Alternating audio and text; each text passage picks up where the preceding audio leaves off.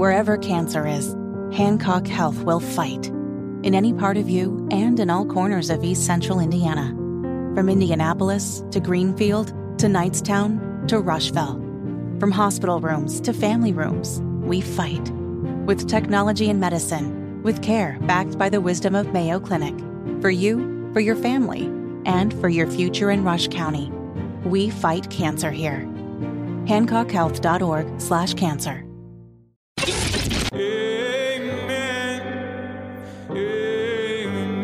It's time to go to church. Here to preach to the choir from the bully pulpit, Pastor Micah Beckwith. 93 WIBC, it is the Kendall and Casey show. I'm Rob Casey's here. Let's go to the drivehubler.com hotline. Joined by the conservative voice. Uh, Casey, you were out last week. We dubbed Micah not only the um, conservative voice of Indiana, but now he's also the conservative voice of America. Oh, fantastic upgrade. Oh, Micah, you're so fine. You're so fine. You blow my mind. Hey, Micah.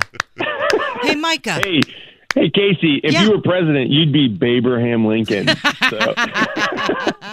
Okay, so Be- Beckwith, I have a very serious question for you to start our show today because I was told in the many months leading up to the election that I had to vote for Todd Young because there would be mass accountability and you guys would hold him accountable. And in the first days after the reelection, he not only voted uh, for Mitch McConnell to be the leader in the Senate, he then went out and voted for the uh, the what I think is totally ridiculous the idea that government should be involved in marriage. When does the accountability start? Is there like a group meeting that everyone can attend?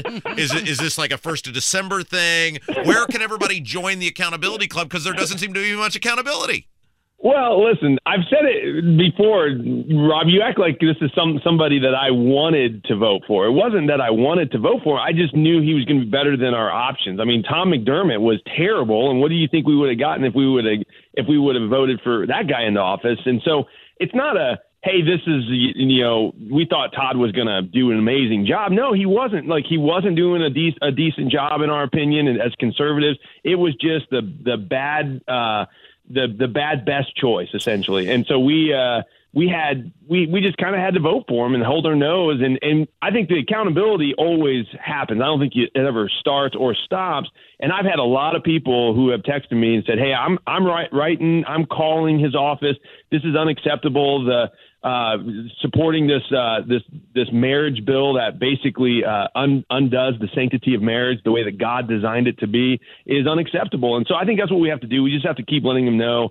And and we also have to start. I was thinking about this morning. We need to start early on getting a machine together together to primary him in in six years. I know it's a long ways away. I know people you know forget a lot about what happened six years ago, but but we need to start like running people who will say, "Hey, we're going to get the signatures to get on the ballot to primary him." That's where the battle has to be fought because if we don't come out, I mean, look at the turnout in in our primary elections in Indiana. It's it's pathetic. And then people they they come to the general and they're like, "Why do we have all these bad candidates?" And you're like, "Well, because you didn't come out and support good candidates in the primary." So so it really is on us, the people. This is why we're in the boat we're in with Todd Young, is because we're we're not getting behind good primary candidates and supporting them. So uh, we've got to we've got to do that next time around. So that's it's accountability all the time. It's not a start or a stop kind of thing. It's you have to hold them accountable all the time. Wow, that was just the most glorious ringing endorsement I think I've ever heard.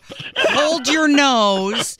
It's the best of the worst. It's, I mean, what do you what do you want? I mean, Casey, like it, you know, you're. It sounds like Rob is rubbing off on you. This is not good. Now I feel like it's two against one right now. I, I always thought you were on my side. You're side. the one who said I didn't want to vote for him, but I had to. Well, what would you have done? I mean, what what else could you have done? You have to general? punish these people, Micah. You have to make it hurt because when you don't make it hurt, and there was not just two options on the ballot, there was a third. When you don't make it hurt, they laugh at you, and that's what Todd Young does. He laughs at Republicans, just like Eric Holcomb laughed at Republicans, conservatives, because he knows they will not betray the Republican Party. You got to make it hurt. But you can do that without burning the house down. And that's that's the argument. How do you do you totally burn everything to the ground? Because if Tom McDermott got in there, he not only would have done this uh, destroying the sanctity of marriage thing. He would have gone after our Second Amendment rights. He would have gone after our First Amendment rights. He would have gone after. I mean, he would have pushed for abortion. I mean, so you're burning the whole house down if you give it over to Tom. And I do think there's a time and a place to turn somebody over to Satan and say, "All right, here you go, have a nice day." But we are we are in we're all on the Titanic here, and I would like to maybe avoid hitting the iceberg if we can help it. But at some point, to your to, and I get it. At some point, the Lord just kind of says, "All right, I'm gonna the whole ship's going down, and and the, it's gonna rain on the righteous and the unrighteous." But but I would like to see it not happen that way, if at all possible. So that's why I'm I'm trying to hold him accountable. And and I did text him uh, right, you know, after he voted for the for that uh, pathetic excuse of a of a marriage bill, and and I said, uh, I said, what are you thinking? And he said, "Well, you know, it's going to protect our religious uh, liberties." And I said, "How so?" And he he put me in touch with his legal counsel. So I'm going to have a call with her. hey, wait, wait, wait, wait! I think we're I think we're bearing the lead here. You have Todd Young's phone number, right? yes, I do. I do. Uh, would you uh, here in about six ish minutes if you were to just uh, you slide that No. over on a piece of paper? Uh, I know some people that'd be very interested in that. No, that's uh yeah. So I am uh I know I know what you would do with that, Rob. You would uh you would abuse that. How about no? Uh, okay, so Micah Beckwith is our uh, a guest. Uh, okay, so do you have any of these uh, likely underachievers that you're supporting yet in the race for governor, or uh, if indeed Braun gets in U.S. Senate? Are there people that stand out uh, to you who you'll be telling us to vote for, and then as soon as we vote for them, we'll have to be holding them accountable, and we can't hold them accountable, and then you won't give me their phone number to hold them accountable? do we have anybody so far that stands out to you, Micah?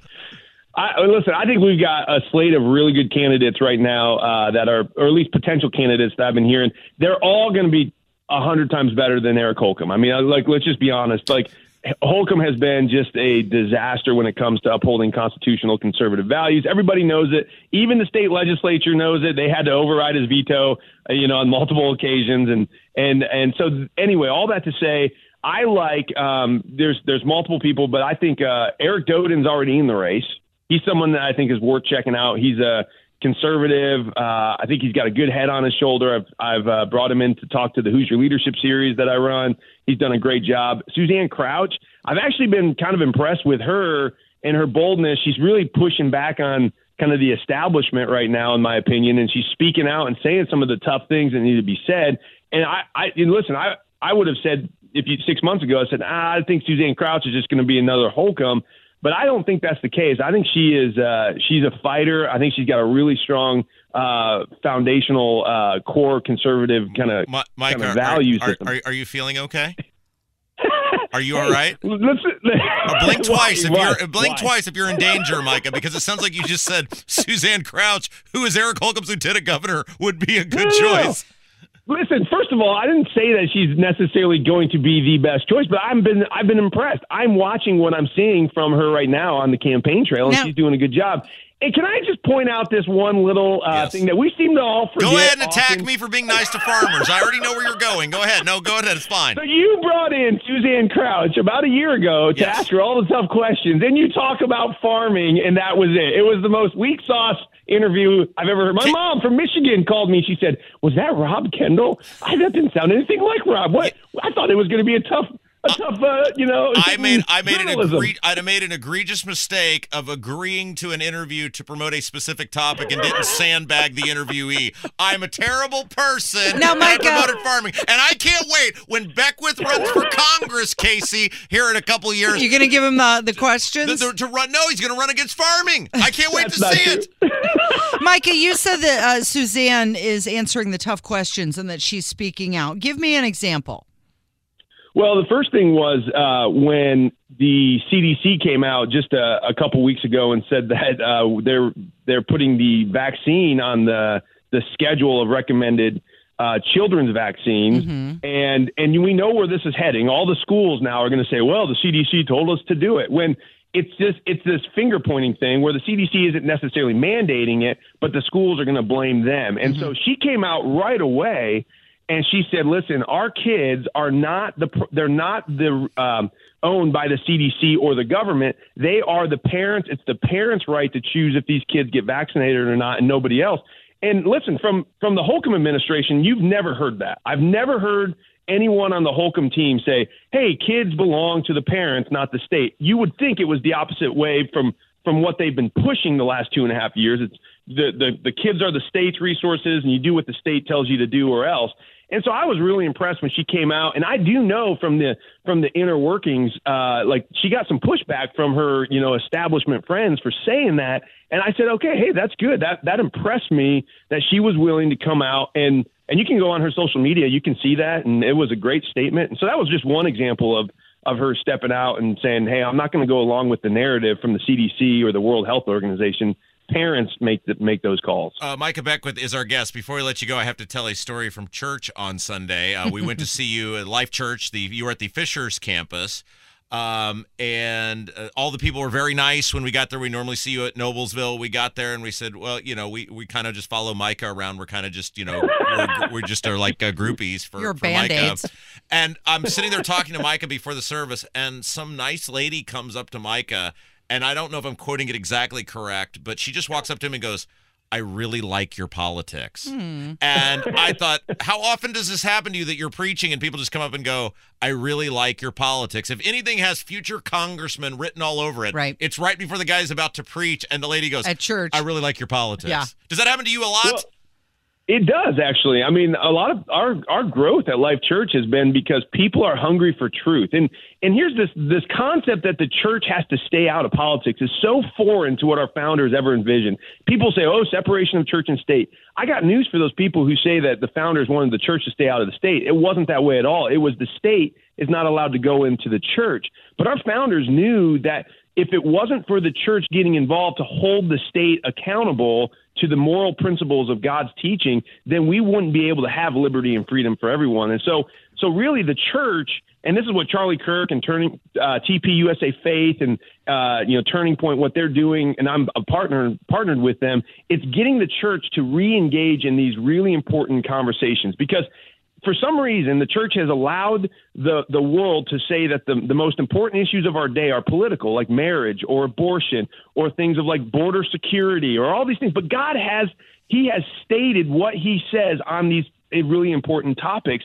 But the church stays out of it now because we, we're told as pastors, oh, that's political. You can't get involved. And and we at Life Church, we wholeheartedly reject that. We we say this is what God says about these political issues, and you need to align with God's word and no one else's. And that and that's and people love it. I mean, people are coming in droves. They're saying this is why we we got involved at Life Church. We want boldness and truth, and we want to we want to know what God says, and we want to go there. Yeah, So- it was. It was so just. I, I it love was, it. Well, it was interesting for me because I've heard before in my direct correspondence with people, I loathe your politics. I despise your politics. I'd like to see you thrown in a vat of acid for your politics. But it's rare that people say, "I love your politics." So I just wonder what that was like to, you know, kind of get greeted with that. Uh, people would like to learn more about you, your charm, your general charisma. Where can they do that?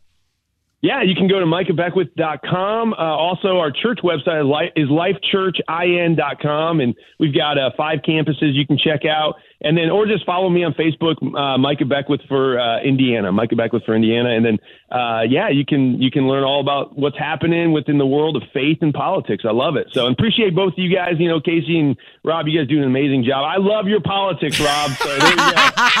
there you go. Micah Beckwith, thank you, my friend. Hey, thanks, guys. It's Kendall and Casey on 93 WIBC.